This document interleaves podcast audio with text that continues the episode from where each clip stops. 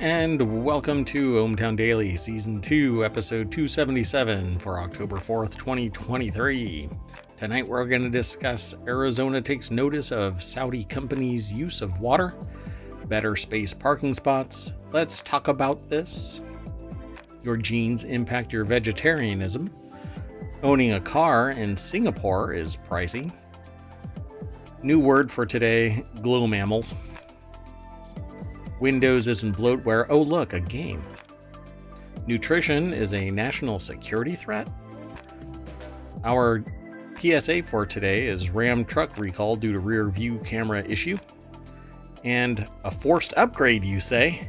Thanks, France! Next on ohmTown.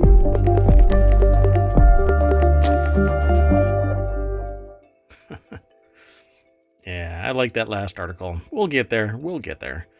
Um, in uh, in my excitement to try and get ready for today, I have been running around trying to do a bunch of stuff that was planned, and so I'm gonna speed through today's articles, um, and see if I can So get Fox, this. here we come. Whoops, I've said it out loud. See, I I try to um, provide everyone with a little bit of news to kind of tease you into um, staying aware of what's going on in the world, and it, it, it's a pretty broad spectrum. So today, I don't know, these are some quirky articles. So let's get into the very first one.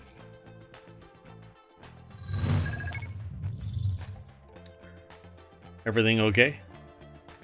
yes, but you didn't do your introductions. Oh, doggone it. Here, let me back up. Let's do it right.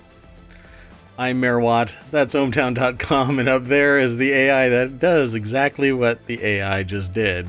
Keeps me on track. Good evening, hometown citizens. uh, that was it. Oh, I just realized I don't have a Halloween spooky article this time. Oh no. That's okay. We have several days until Halloween, so I don't know. Glow mammals might actually be Halloweeny. there you go. That Yeah. fits because can- if you look at Halloween decor, that actually fits what you see in people's yards. Yeah, that might be pretty creepy. Okay, let's do it right then. Up next. the first article. Hey, look. The first article. Uh, this is over in the Mobble channel. Arizona targets Saudi water uh, use in state. There isn't much of a deck statement. Actually, there isn't a statement at all in the uh, article itself. The snippet was nixed.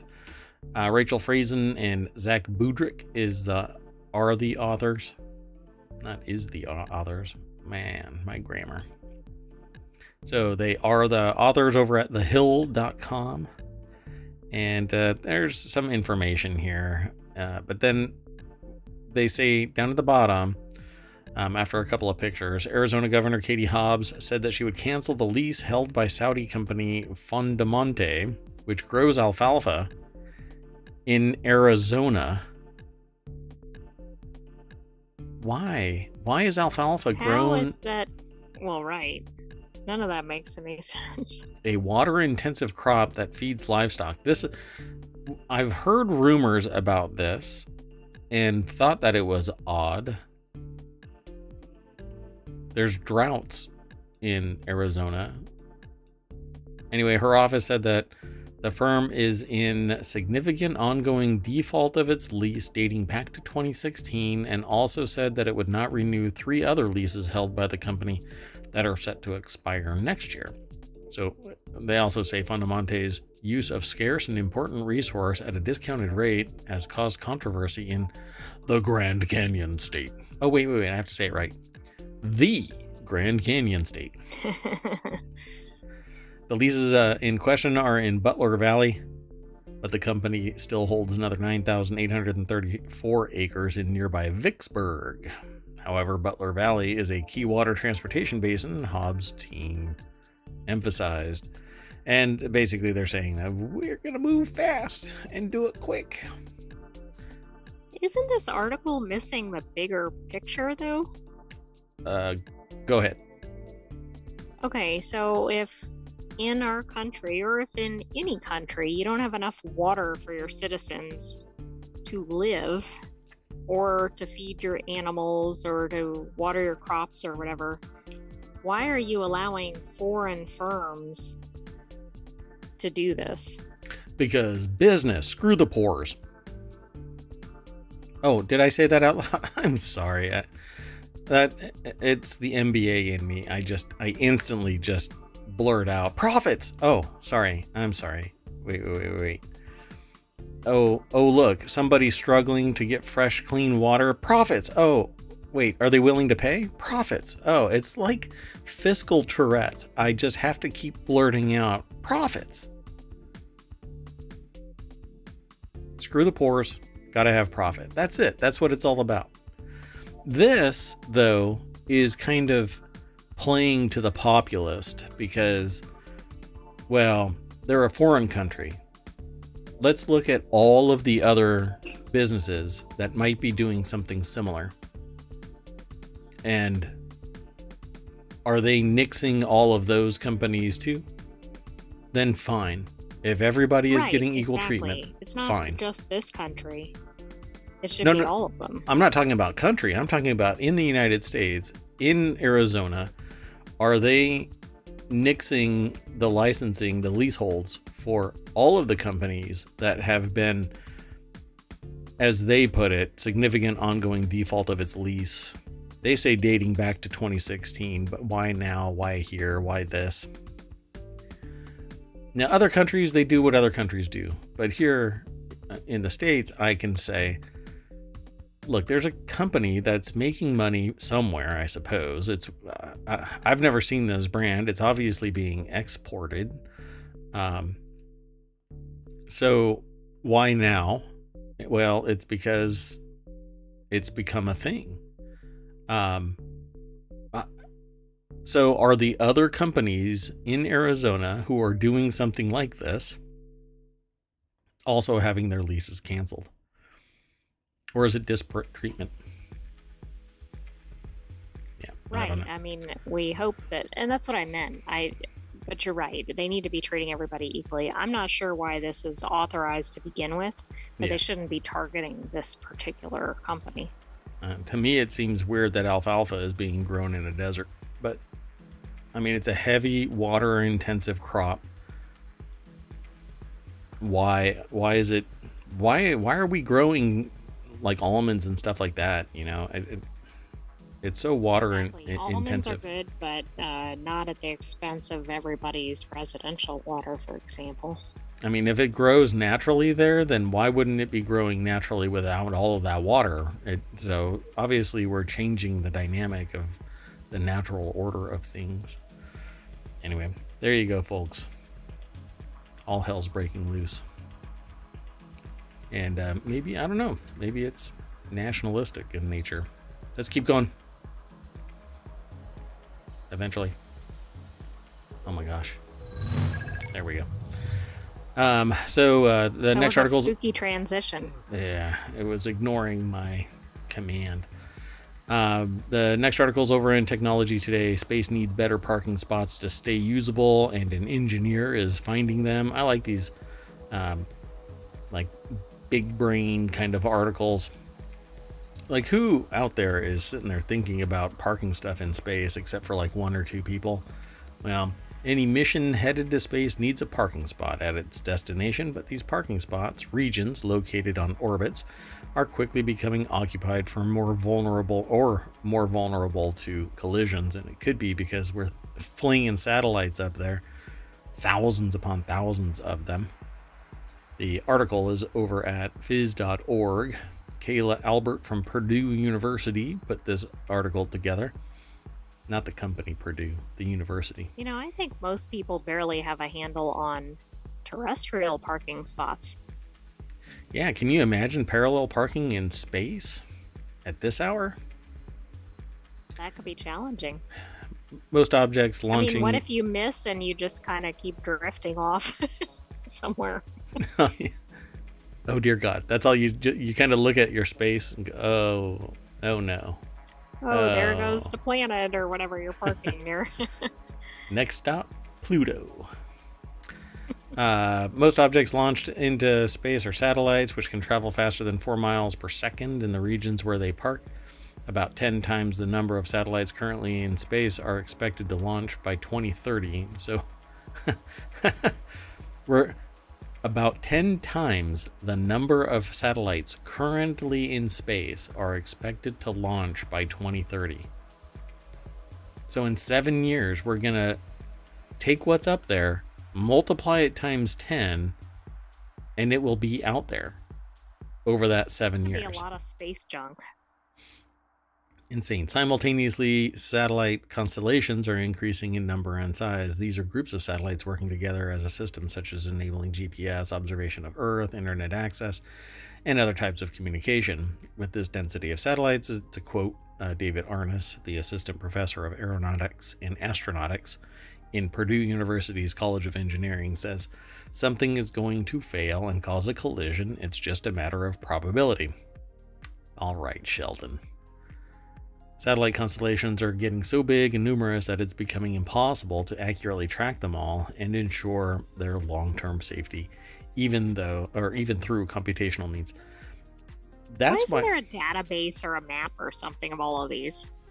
There, uh, database, yes. Map, sort of it's calculated um, but if you actually do a search for satellites in space right now there are websites that simulate all of the satellites that are in space and it is a it's a wasp nest. It's really really unsettling. You wonder why there aren't more falling to earth.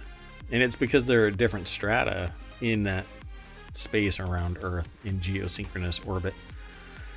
So it says space is a common resource of humanity, just like water and air. Even if it seems very vast, it's still limited. It is our responsibility to ensure that future generations will have their fair access to it. I agree. Um, so where is it? Making travel between Earth and the moon more fuel efficient they want to put GPS basically out there to make sure that it becomes really easy to get from here to the moon and then from oh, I moon there was a GPS problem though on that. Mar yeah, I, I guess it, there is no global. I'm sure that there's a way to put like beacons out there, but it's spinning, you know, it's rotating around us and we're rotating around the sun and things aren't yeah, just it's not perfect like when circles. You're GPSing between like two cities or something that are yeah. A fixed distance. But hey, if we can throw a lawn dart at an asteroid out in space and it can return, I don't know, maybe we can get this right. I think what we really should do is build a cable that goes from the Earth to the moon, and then spaceships can just clip onto it and then follow it. Oh, like zip line or something? Like a zip line, yes, except that it's a a, a interplanetary or celestial body zip line. I'm sure that everything will work out just fine.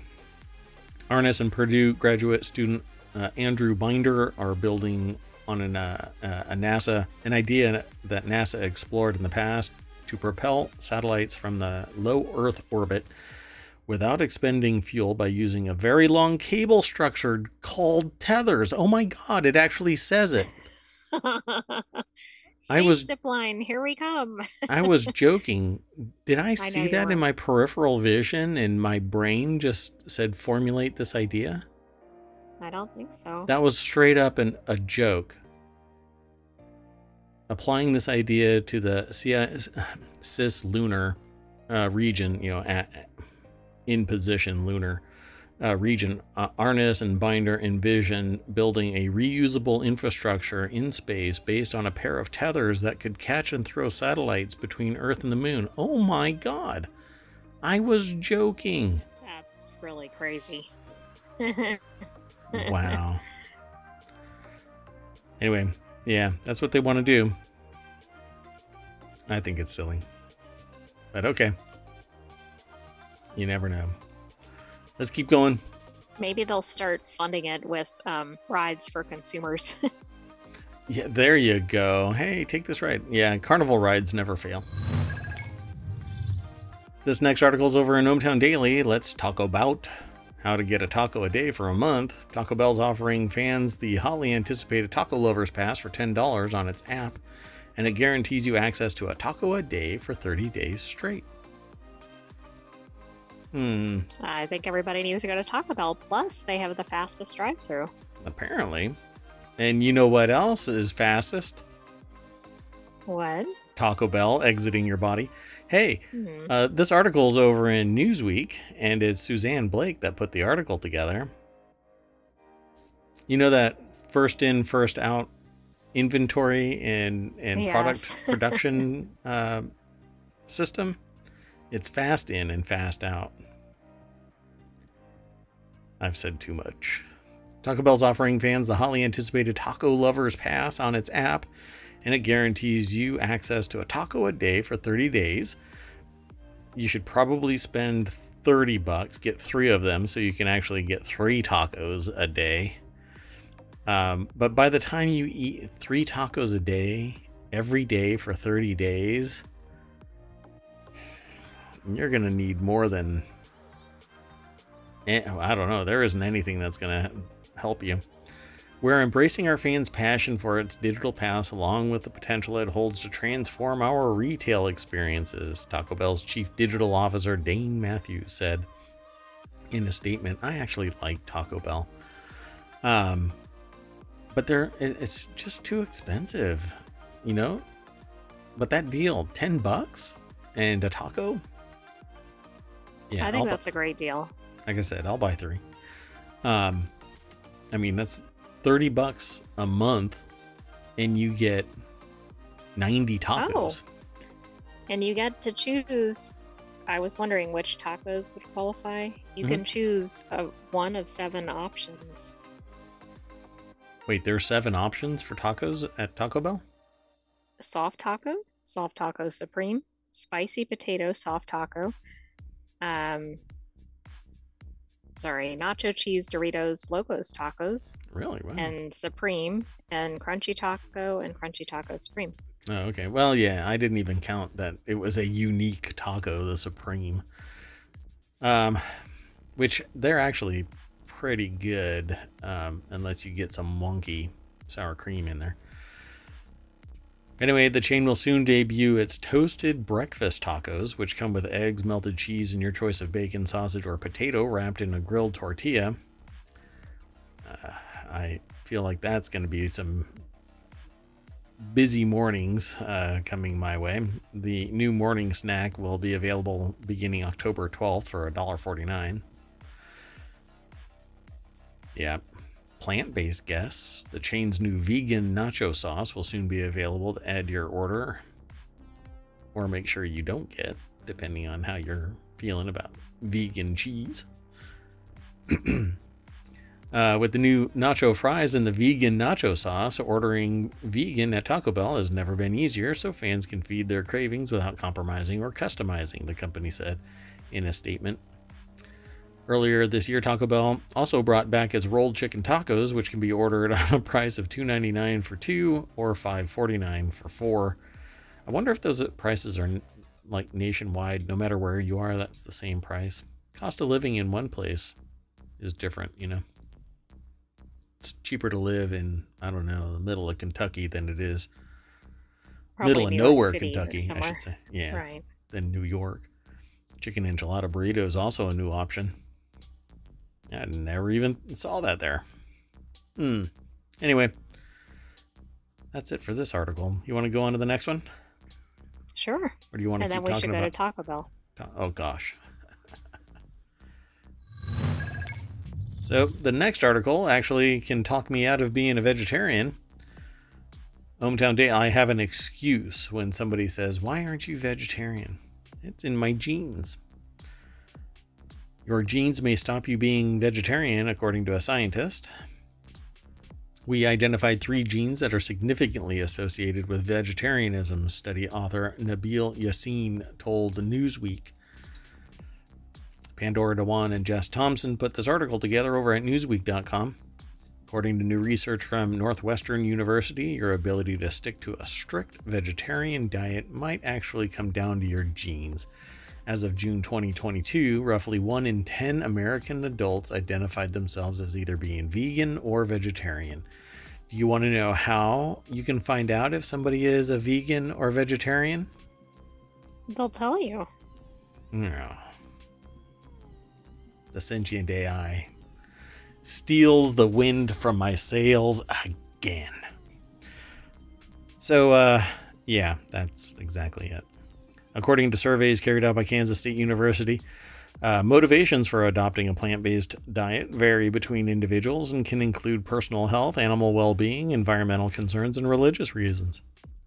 The way that I describe this in other domains is the reasons why someone does something is as varied as the very people that are doing them. You can never truly know all of the reasons. These are just some. It says can include, but it could have been as simple as waking up one day and saying, I don't want to eat animals. Plain yeah, that would be animal well being. Well, no, it, it doesn't have to be animal well being. It's just I don't want to eat animals. Not even they don't care about the animals. They You know what? I don't care about animals, but I'm also not going to be plants. I want to eat plants. there you go. Let's invert let's even make it more obvious. I hate plants, so I'm going to chew them up. And then first in, first out. Previous studies have shown that roughly half of all self described vegetarians actually eat meat at least occasionally, which makes them a vegetarian in name only. And I believe that the all of the vegetarians get together and make a list and cast those in name only vegetarians off the island. Get out. Would those be Vinos? Vinos, that's right. Man, that's the name of my uh, Taco Bell knockoff restaurant. Vinos. Vino Bell.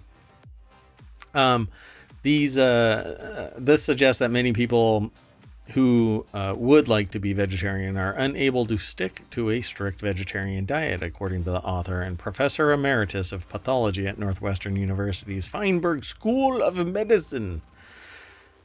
Nabeel Yassin said or told Newsweek, given that Several prior studies have shown that food uh, choices are strongly influenced by genetics. We wanted to see if adhering to a strict vegetarian diet is influenced by genetics.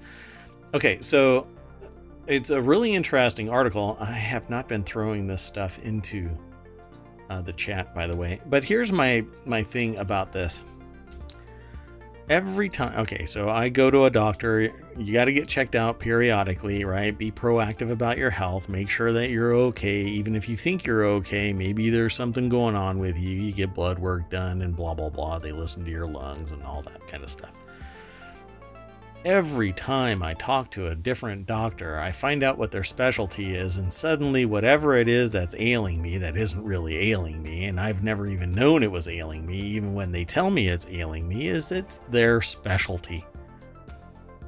What is weird how that happens? I have a pain in my leg, and I go see a sports therapist, and they say I can run it out. I go see a sports surgeon because the sports therapist says that, well, your solution is to run it out. And the surgeon says, I can cut you open. I go to another doctor and say, uh, you know, I got a, um, I'm uh, 15 pounds overweight and uh, working out doesn't seem to burn it off. And they say, well, how much are you eating? And you say, 1200 calories. And they go, wow, and you're getting by on that? You say yes. And then they say, well, maybe you should eat more. Okay. What is your specialty? Uh, dietary research or something like that. Oh, oh, oh okay, okay. Um, how about we send you to a nutritionist? You talk to the nutritionist, and the nutritionist says, Your diet is perfect. You're just not eating a lot of calories. Yeah, that's because calories in, calories out. You go back to another doctor, and that doctor is a nutritionist that's what they did their PhD in. And they go, you need to eat more. You really should, you know, eat 3,000 calories a day, and that'll really jumpstart your metabolism. You know what? everybody, that will I think, jumpstart your scale. yeah. Uh, the way that I see it is everybody has their own unique genetics, and so you can't have the exact same diet to match. You know, you can't all eat the same thing because everybody's genetics are a little bit different. So you need your own chemistry, your own way of getting what your genetics needs. Um, but the the average is just eat, just eat food. The better the food, the better the nutrient content, maybe.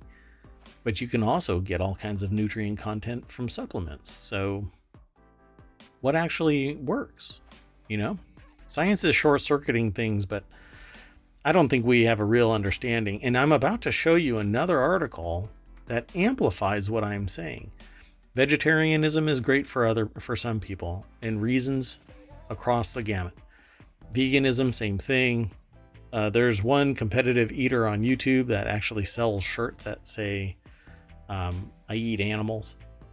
You know, quite the opposite of vegan. Um, but whatever it is, you need to consume calories because that's your energy. The better the food, the better the nutrient mix, supposedly, right? That is the prevailing science. So, your genes may be stopping you. And this article talks about it um, in greater detail. A genome wide association study is a scientific research method that involves rapidly scanning the DNA of a group of individuals to find distinctive markers uh, of a particular disease. Using this method, the team identified three genetic variants that were more common in people with a strict vegetarian diet. So they figured out what it was. As it turns out, several of the genes we identified have important functions in lipid or fat metabolism and brain function. Well, what is the long term impact of a vegetarian diet? It's going to be different for different people because their genetics are slightly different. So, if they're capable of integrating all of the nutrients from a, a vegetarian or vegan diet, and still have the same positive output on the other side of it, what is the difference, right? It says, however, for blaming your genes for your insatiable cravings for chicken nuggets, there are several caveats to consider here. Because they're saying, well, you can't flip it the other way. We have genetic markers for vegetarianism. We don't have a genetic marker for a predisposition of really loving to eat cows. Of being a carnivore. yeah. or omnivore. And yeah. Um, so it's also important to remember that genome wide association studies like this simply look for patterns and correlations within a group of individuals. These correlations do not necessarily imply that a specific gene causes the observed behavior because correlation is not causation. And there's a whole lot of nurture going into this nature representation. Just because you like to eat plants doesn't mean that you're actually uh, genetically predisposed to it. It's just that they've found several people that match. Well, and a lot of people could become vegetarians for environmental reasons, but Right. maybe For- those people that become vegetarians are genetically predisposed, or at least amenable to it. Yeah, but this is the kind of science that leads to Wingnut saying, uh, "Oh, it's a mental disorder that you're a vegetarian. Is uh, you're a vegetarian because the same markers that show up in your genetic code also show up in you know people with depression or whatever, and suddenly it gets spun out as sociopathic marketing. You know, some exactly. way to and at least here they didn't say something like these are recessive genes or whatever. Oh, there's a trigger word, right? Yassin 2 said that there more research is needed to understand the biological underpinnings. Data suggests the ability of some people, but not others, to adhere to a strict vegetarian diet may be related to a genetic difference in lipid metabolism and brain function. It's kind of interesting.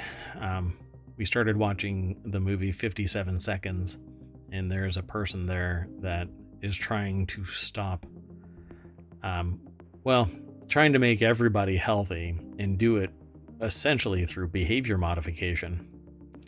Um, and uh, this kind of tracks to that, you know, find out what motivates you and then, oh, look, it's your genetics. Let's tweak everybody's genetics to be right, exactly. this. This is fodder for creative writing. There. All right, let's keep going. Got a bunch more. Uh, the next article is over in uh, Hatch Ideas, which is all about business. Um, certificate to own car in Singapore rockets to $106,000. I thought that this might have been a translation issue. Like, it couldn't possibly be $106,000, but that's apparently what it is. I wondered that too. I was like, what unit is that in? But To own a car in Singapore, a buyer must bid for a certificate that now costs 106,000 US dollars, equivalent to four Toyota Camry, hybrids in the US, as a post pandemic recovery has driven up the cost of the country's vehicle quota system to all time highs. So, all you poors in Singapore, you're not going to be able to drive. Singapore says sorry. that's crazy. isn't it? I mean, you're priced out because there's only a, a there's a limit apparently to how many cars can be on the road. Yeah, the cost of certificate of entitlement introduced in 1990 to control the number of cars, now equivalent to four Toyota Camry hybrids in the US. Um, this is over, by the way, at uh, theguardian.com, but there isn't, it just says Reuters as the byline. So the median annual household salary in Singapore is uh, 121,188 Singaporean dollars. I'm not sure what that what is the um The exchange rate. no no no is it really just like Singaporean dollar? Hmm Singapore dollar yeah. equals 0.73 US dollars. One equals. You're kidding. So wait, let me make sure. Yeah, it's 146,000 uh, two Singaporean dollars, which translates into 106,376 dollars and 68 cents. Wow. So the the exchange rate is um 75% basically. Uh that's pretty fascinating. So yeah, they they basically say which means that the av- the an- the median annual household salary in Singapore is somewhere around a 100,000 US dollars. That's the median? Household. But Right, right, if that's right. the case, how does anybody own a car Well, they have to save up for 2 years. and not buy housing Correct. or groceries or anything? Correct. Yeah. That's you save up for 2 years, half of your family dies off from starvation and you get to go and get a car. No? Man, I'm just not going to I mean, survive very long in Singapore. Right. Jason Guan, 40, an insurance agent and father of two, said he bought his first car, a Toyota Rush, for $65,000 in 2008, including the price of the COE. Well, now just the COE is $100,000 US dollars. That's crazy. Crazy. Anyway, now Guan lives without a car, focusing on other perks that Singapore offers for his family. Do they have to pay that every year? Oh my gosh, I thought that was the purchase. What? Um No, it's a 10-year certificate. Okay, Singapore has a 10 year certificate of entitlement system, COE system, um, introduced in 1990. So this guy bought it, uh, got it in uh, 2008, and by 2018, he lost it. So for the last four years, he wasn't able to afford it because it got pricier and pricier. Wait, that price I think is on top of the purchase price of the car. Yeah, yeah, yeah, yeah. That's why he said in 2008 he right. That's what he said. Um, he bought his first, yeah, in 2008 for 65,000 Singaporean dollars, including the price of the COE in 2008. And now it's 183,000 including the COE. Correct. That's But that I don't even understand that because it's a 10-year certificate. But okay, I guess if you're kind of paying it up front like the purchase price. yeah, it's an additional. Well, I mean, if it's 115 or 150,000 Singaporean dollars, which is what it is, so he would have to have shelled out 200 over 200,000 Singaporean dollars to get that new car and the certificate of uh, entitlement. If it's amortized over 10 years, he's still That's what I'm shelling out. getting confused by. And then also, what if you switch cars during the 10-year period? Does certificate carry over? I mean, I just have a gazillion Yeah, I think the certificate allows you to get any car. Well, a car within that license. Right, but right. you even if you were to like get a loan to pay for it, it would be 15,000 a month. Or no, 15,000 a, a year. Um, so a thousand dollars a month added on to whatever the price of your vehicle was, unless you paid for it outright. So you're basically Right. paying a thousand dollars a month just to drive a car. Well, and the other issue here is that even if you are able to do this, there might not be certificates available because unless Correct. old cars are coming off the road, there aren't enough certificates to go around Right. because there's yeah. a cap on the total in the country, not the Yeah, it's like- the number of cars. It's like a taxi medallion in New York. Exactly. which you had to bid for too. So there, those aren't just guaranteed granted. You have to bid for a medallion. Um, that's why Uber and other um, taxi services, taxi-like services, because they're not called taxis, um, are um, so popular because taxis are expensive. Okay, well, anyway, let's keep on going to the next article. This next article is from uh, the Mobble Channel, but it's from uh, phys.org originally. Um, from glowing cats to wombats, fluorescent mammals, or what I'm referring to as glow mammals. TM, it's trademarked. You heard it here first. Fluorescent mammals are much more common than you'd think. Recently, several mammals have been reported to glow under ultraviolet light, including our beloved platypus but no one knew how common it was among mammals until now. So there's some scientist out there waiting until the dead of night and then flashing a UV light at various mammals. I mean, that sounds like a fun experiment, Yeah, assuming they're not predators. eaten. yeah, exactly. They're like, Um, here's my location, come and get me. Yeah, really. Why are you tying your shoe? Um, yeah, the rest of that joke is because I don't have to outrun the tiger, I just have to outrun you. Uh, from glowing cats to wombats, fluorescent mammals are much more common than you'd think. Uh, Kenny Travouillon, uh, I think, and um, Christine Elizabeth Cooper, and Jemmy Bouzin, and Linette Umbrello, and Simon Lewis from The Conversation. This is a, a full table that put this article together. And it has a picture, so I'm going to show you. Ah. So all of these glow. Some of them are I not mean, alive. that's kind of odd. None of them are alive. What is the function of that? Um, I don't know. I, I guess it could be like flowers, right? Like or other spots and stuff like that. The pattern shows that it's something that you recognize as kicking your ass out there on the playground, and so you stay away from it in the future. Yeah, that's I don't true. know. Do animals see ultraviolet? I wonder if that's kind of what it is. Recently, several mammals have been reported to glow under ultraviolet, including our beloved platypus, um, which is Latin for plate cat. It's not. I'm completely making that up. Uh, but no So one a knew. Few mammals can see UV light well. How about the platypus? Uh, I don't know about that, but hedgehogs, dogs, cats, and ferrets are some that can. Oh, interesting.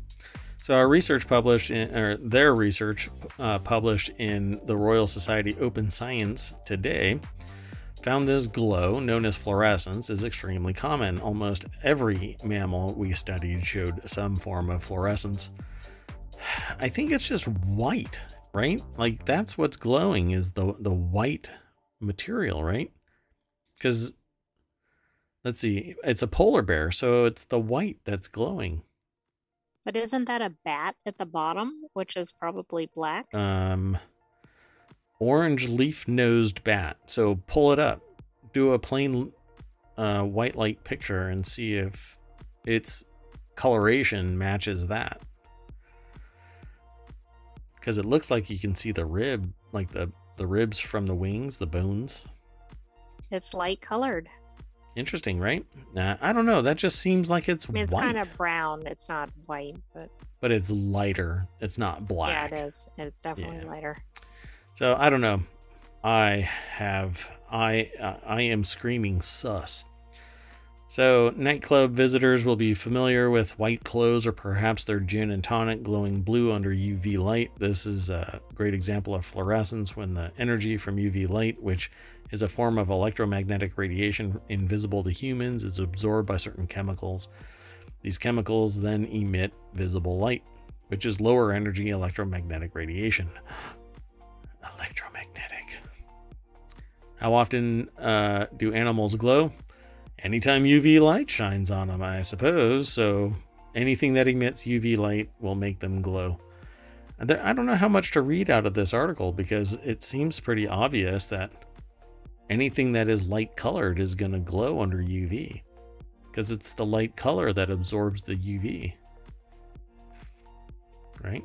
Right. So, I mean, that seems like a number of animals would. In particular, we notice that white and light colored fur is fluorescent with dark pigmentation preventing fluorescence. For example, a zebra's white, slight, uh, right, white stripes fluoresced while the dark stripes didn't. Well, I what time is it? 8:44 the no shit news. Got it. Anyway, it's an interesting article um, just showing what fluorescence is really. That'll be the takeaway for us today on this one. But there isn't But it much did say something about nocturnal animals being more fluorescent, so that might undercut the thing about the color. For example, if there's a white um, diurnal animal and a white nocturnal animal, it sounds like there's more likelihood that the nocturnal one is um, fluorescent. The nocturnal one is more fluorescent? That was farther down in the article. Yeah, but what kind of survival trait? What genetic survival trait is that? Survival I of the know, I'm just fittest. saying, I don't think it's just that it's light color. I think that's Hmm. part of it, but Yeah, but it's a light colored nocturnal animal. I don't know. Maybe it's kind of like um, uh, like the third light on the back of a car. It's so that you can see it better from a distance, and so when the polar bear is further away, you're like, "Oh God, that's a polar bear," because I can see in fluorescent range. Uh, maybe I can't determine if it's a good thing to be. I mean, it seems like it would be harmful if you were prey to be fluorescent, but maybe Right. if you're a scary predator, it's kind of like, oh, oh, I'm staying away from that. Right. There there's some prey out there that's bright, glowing, fluorescent right now, and they're looking at themselves going, What asshole made me glow at night? anyway, let's go on. I've already said too much.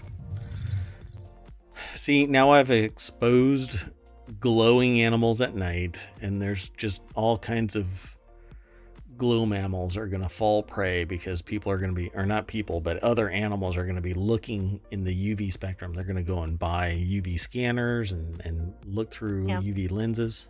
Because we have a lot of mammals in our audience. right now, uh, there's like a thousand people in chat that are sitting there going, "Ugh, you have ruined everything. We were in, we were hiding in plain sight, and now you've exposed us." It's just line after line right now in chat. Anyway, uh, the article that's up next is in the Warcrafters channel. Banish the tedium of setting up Windows with a built-in while you wait retro game, courtesy of Microsoft. Because when you think let's install an operating system that's already been accused of being bloat.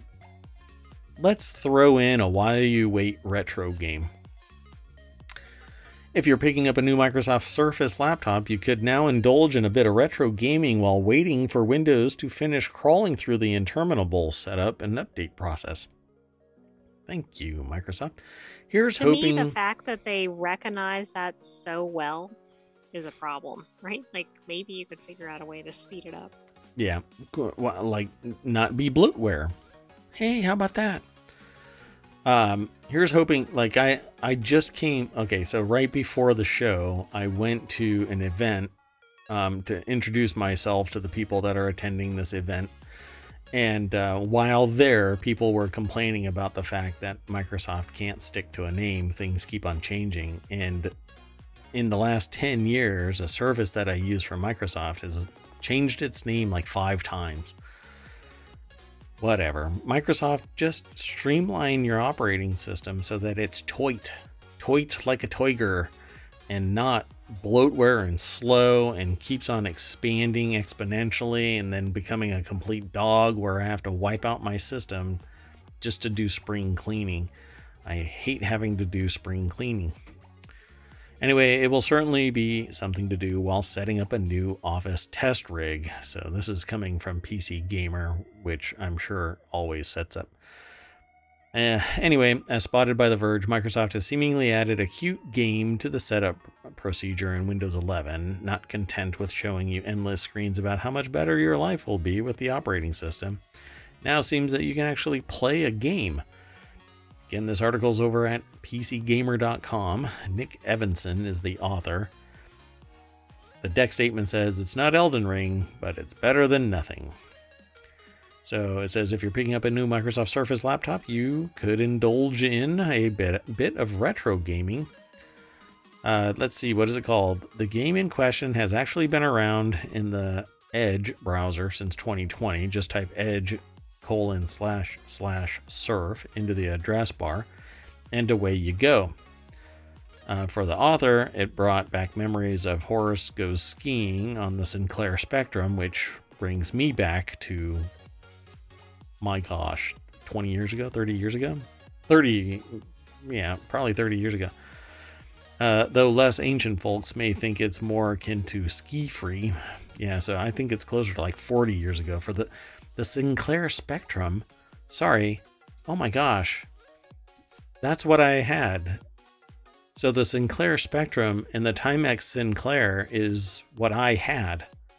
So this is back You know, to I recognized that name, and I but I wasn't sure if it was the same thing. Yeah, I, I, this, oh my gosh. Oh wow, my brain just did not want to admit that I'm that old. Anyway, um, uh, Surf is surprisingly good, the author says. Sure, it's just endless scrolling, dodging an obstacle type of game, but the animations are ridiculously cute.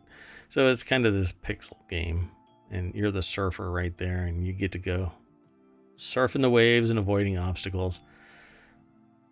I don't know if people will stream that, but okay. Um, what's not clear at the moment is whether Surf is now part of every new Windows 11 installation. It may well just be for Microsoft's own PCs, but there's no reason why it couldn't add it to uh, retrospectively.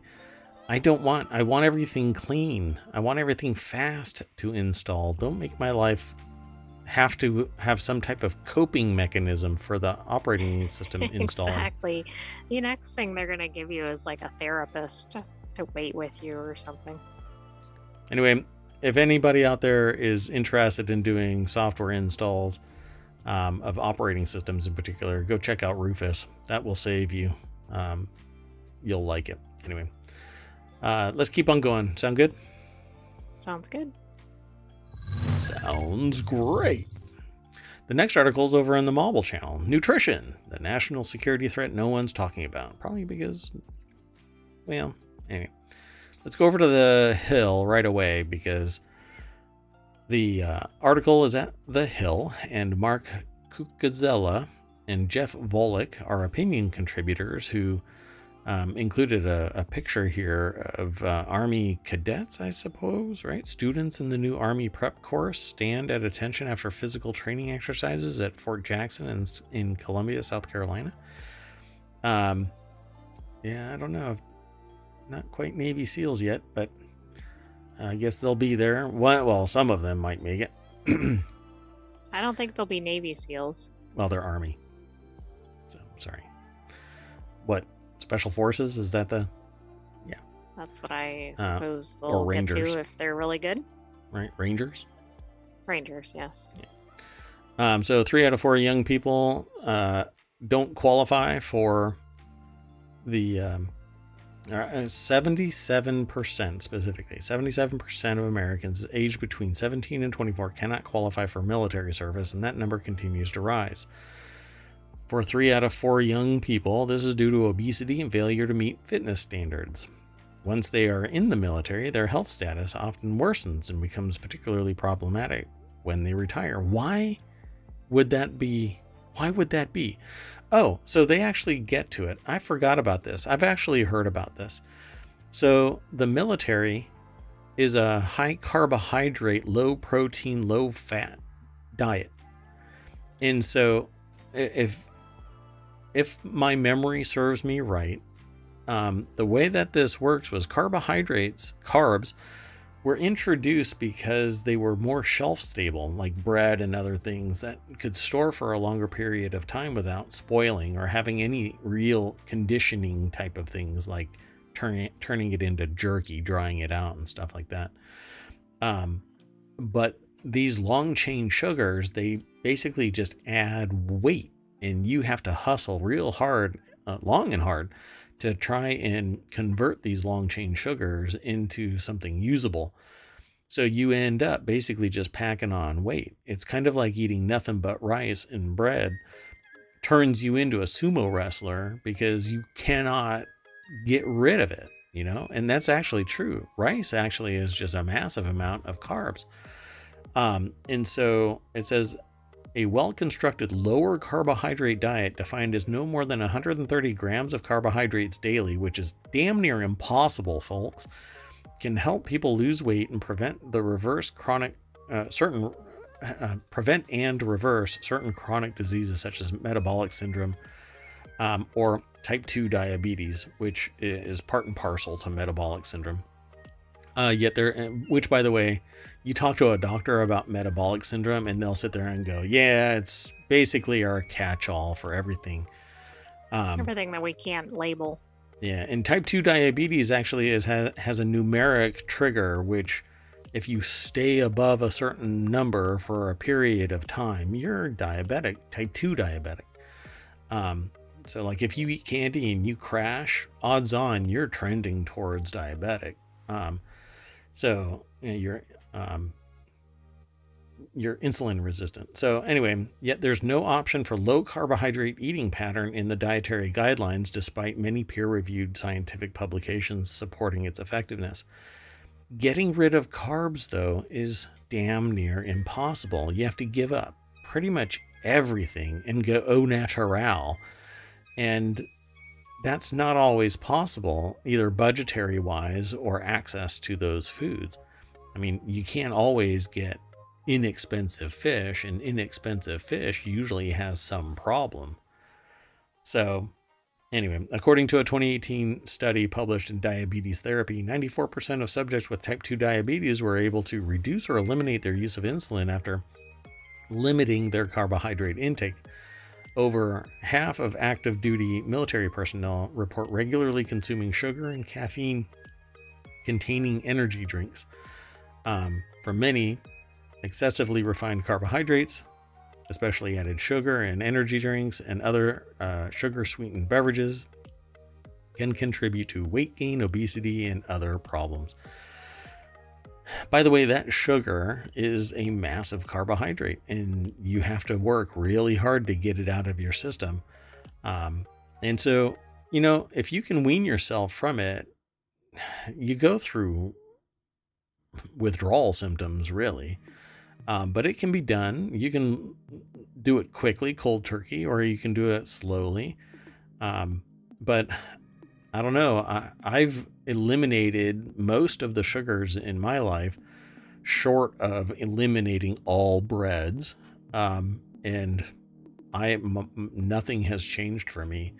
Um, but again, every You once in a while, if- uh, I I break down. So you have to be fanatical about eating no sugar. Um, otherwise, your body goes yum yum yum and then holds on to it for dear life. Um, so, and I always fall off the wagon for that. So, self control, people. Anyway, it's a these uh, these opinion writers say our nation is facing an impending crisis, and the federal government has the power to change this trajectory. Given the rising rates of obesity in society and military, there is an urgent need to explore alternative, scientifically credible nutrition approaches. It is time for the federal government to acknowledge that most Americans are not healthy and update the dietary guidelines for Americans to reflect the current scientific literature that points to lower carbohydrates as an effective option for individuals with diet related diseases, including obesity. I agree, but you can't change what everybody eats without imposing some totalitarian regime on the population. And if anybody were to follow these two people um, in their voice and force this into existence, people are going to freaking hate the government ever, uh, forever and ever. But I think that it's true. We should change the dietary guidelines because we know now, just like we, you know, there were people selling cigarettes as being better for you. Right. They were like hyping it as like, this is healthy. And that's the same thing that's happened with other things. Energy drinks give you energy. This peps you up. This fills you up, etc., etc. We gotta we gotta make the population. What's really important is that we make the population aware of just how detrimental it is. But you have to fight that yummy tasting whatever, and that is the thing. We're addicted to these good flavors, but it's only because we were shown them. You know, that's why there's a lot of other cultures that are, well, we've never had sugar, so we don't really care about it. And then the moment that they're given something sugary, they their eyes roll into the back of their head and they say, "That's it, I'm moving. I'm going to go to America and start ordering big gulps." Uh, so now they're a practicing uh, physician at Veterans uh, Administration Hospital and a professor of research at the Ohio, the Ohio State University and co-founder of Virta Health.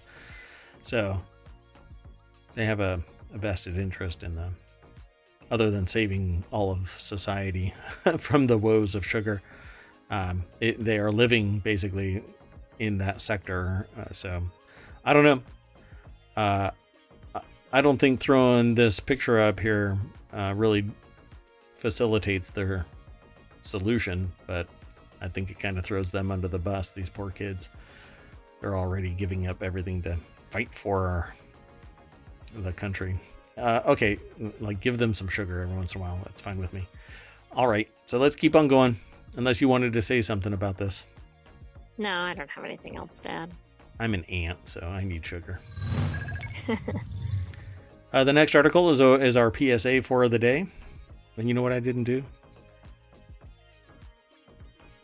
Really? Probably post uh, the last five articles. Yeah, whenever I say, you know what I didn't do? It's that. I didn't throw the articles into the chat. I don't know. I think people are missing it. Um, the uh, this article is over in the Mobble channel. Nearly 273,000 Ram trucks recalled over rear view camera issue.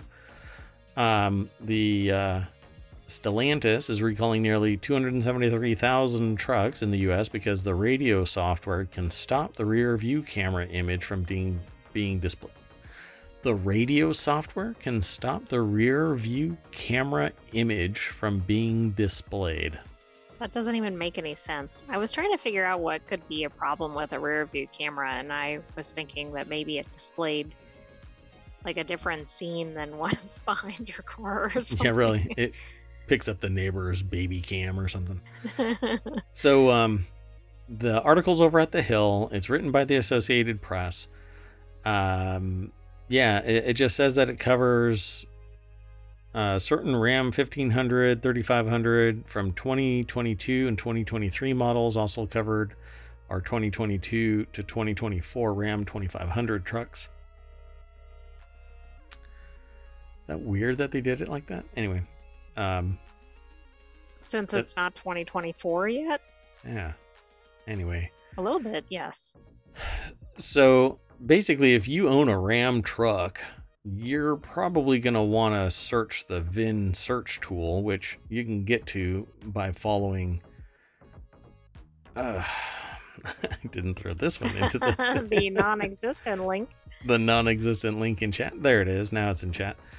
Um, anyway, yeah, you're gonna want to check your VIN, and there's a video here that tells you where to go look for it. But um, you're gonna want to find your VIN and then click on the VIN search tool at the NHTSA.gov/recalls website, and it will tell you if you're part of a recall for the last 15 calendar years. That has to be a, a massive database.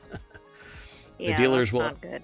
The dealers will update the uh, radio software at no cost to owners who will be notified by letter starting November 17th. So don't play your music while you're backing up because you're not going to see what.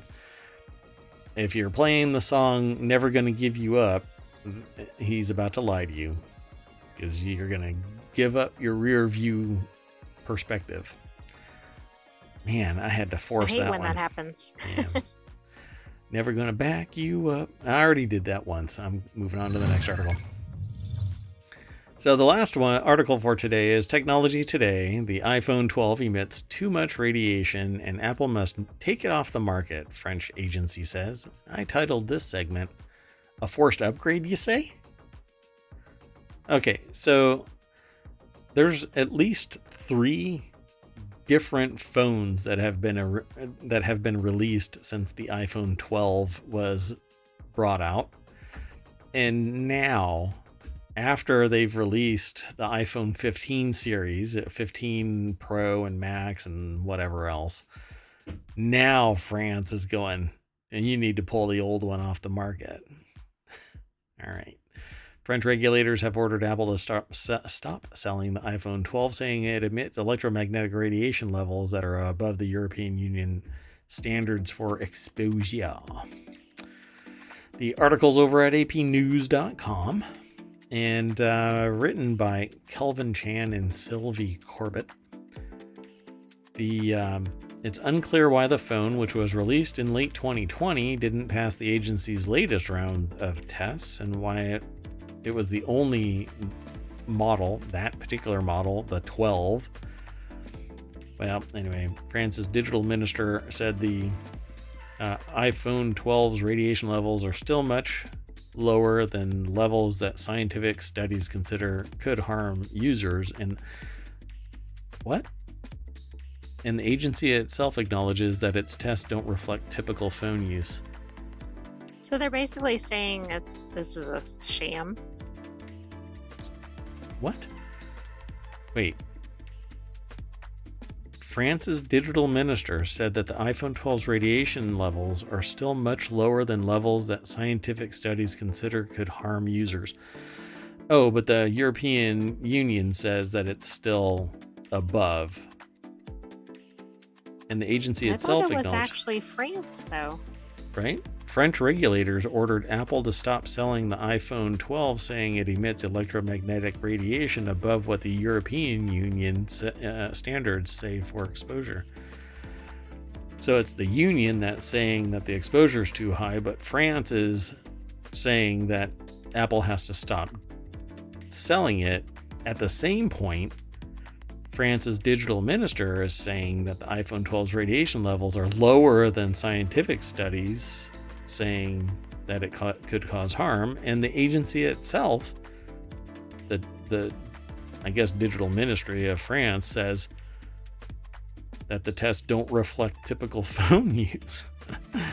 so the National Frequency Agency on Tuesday called on Apple to implement all available me- means to rapidly fix this malfunction for phones already in use and said that it would monitor device updates if they don't work.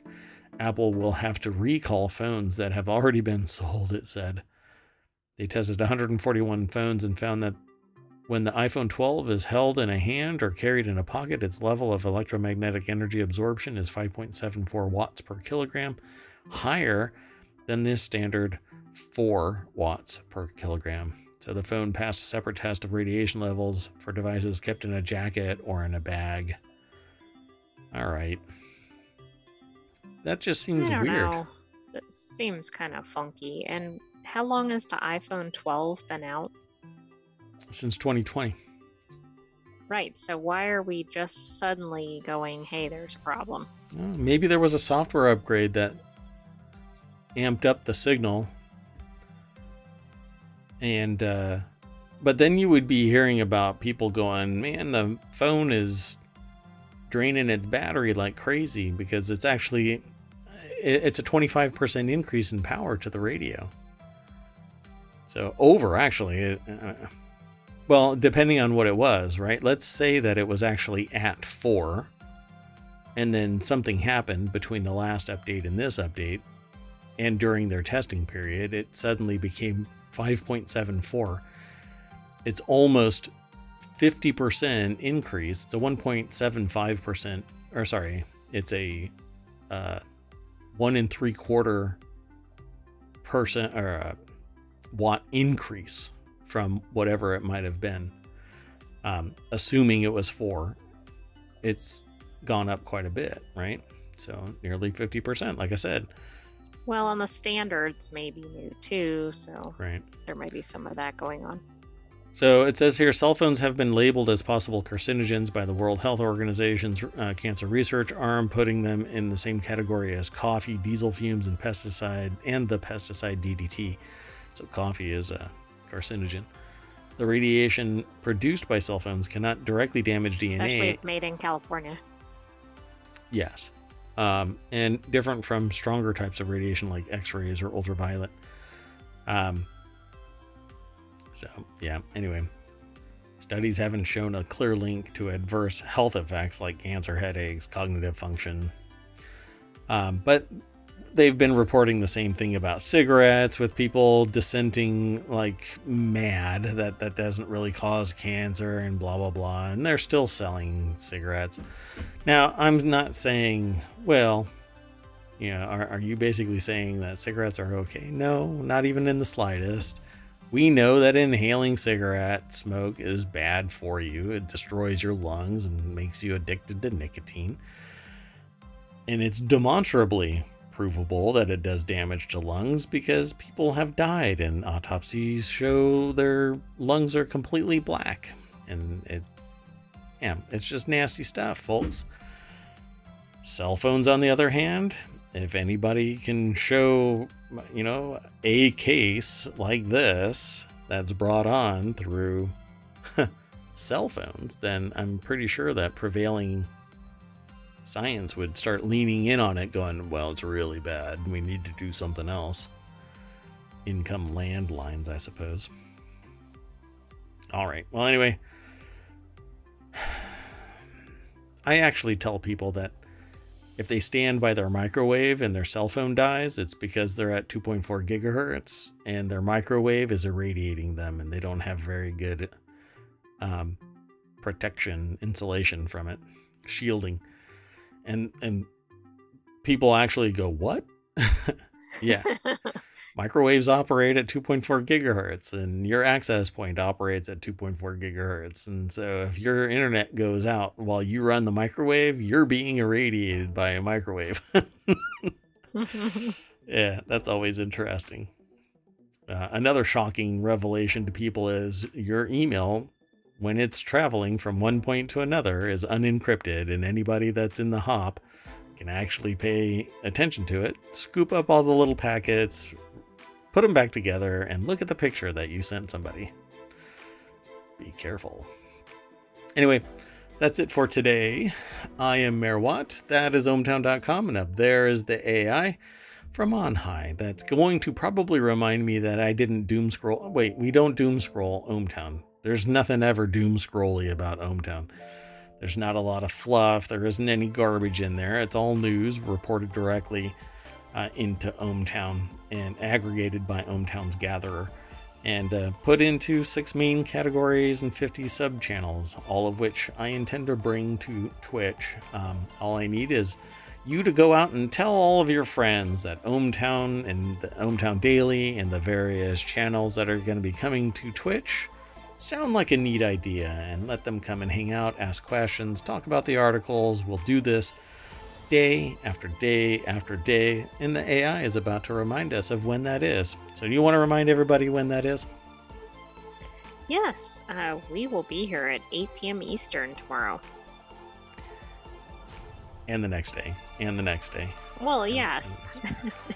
Although, Every day we Oh, are here at 8 p.m. Eastern. it's almost like I intentionally named the show ohmTown Daily. Yeah, it's not called weekly or yearly or something like that. It's the ohmTown. eh, we'll do it. I don't know. well, if you're in chat, thanks very much for hanging out. Appreciate it. Go tell a friend. Drag them kicking and screaming over to the show, and um, I'll I'll be ever ever thankful. Oh, and don't forget, it's over. We're over at YouTube, and you can download the podcast. There's a Patreon, but um, you'll be able to support the channel but there really isn't any uh, extra bonus, just my undying gratitude. And uh, there's a Discord too. And yes, there's a TikTok. The AI just threw me a message, uh, error message of, hey, don't forget the TikTok. There's a TikTok, but it has only four videos on it because I haven't put anything else on there. Lots of ideas of which ones to put on there, but I don't do it. All right, folks, that's it. I'm outie. Ta ta. Do you want to say goodnight, oh great AI? Good night, ohmTown citizens. We'll see you tomorrow. Remember, that's 8 p.m. Eastern every day. Yeah, you were gonna say goodnight, oh great AI. No. Maybe. Yeah, I thought I subliminally put that in there. Okay, see y'all later. Bye bye.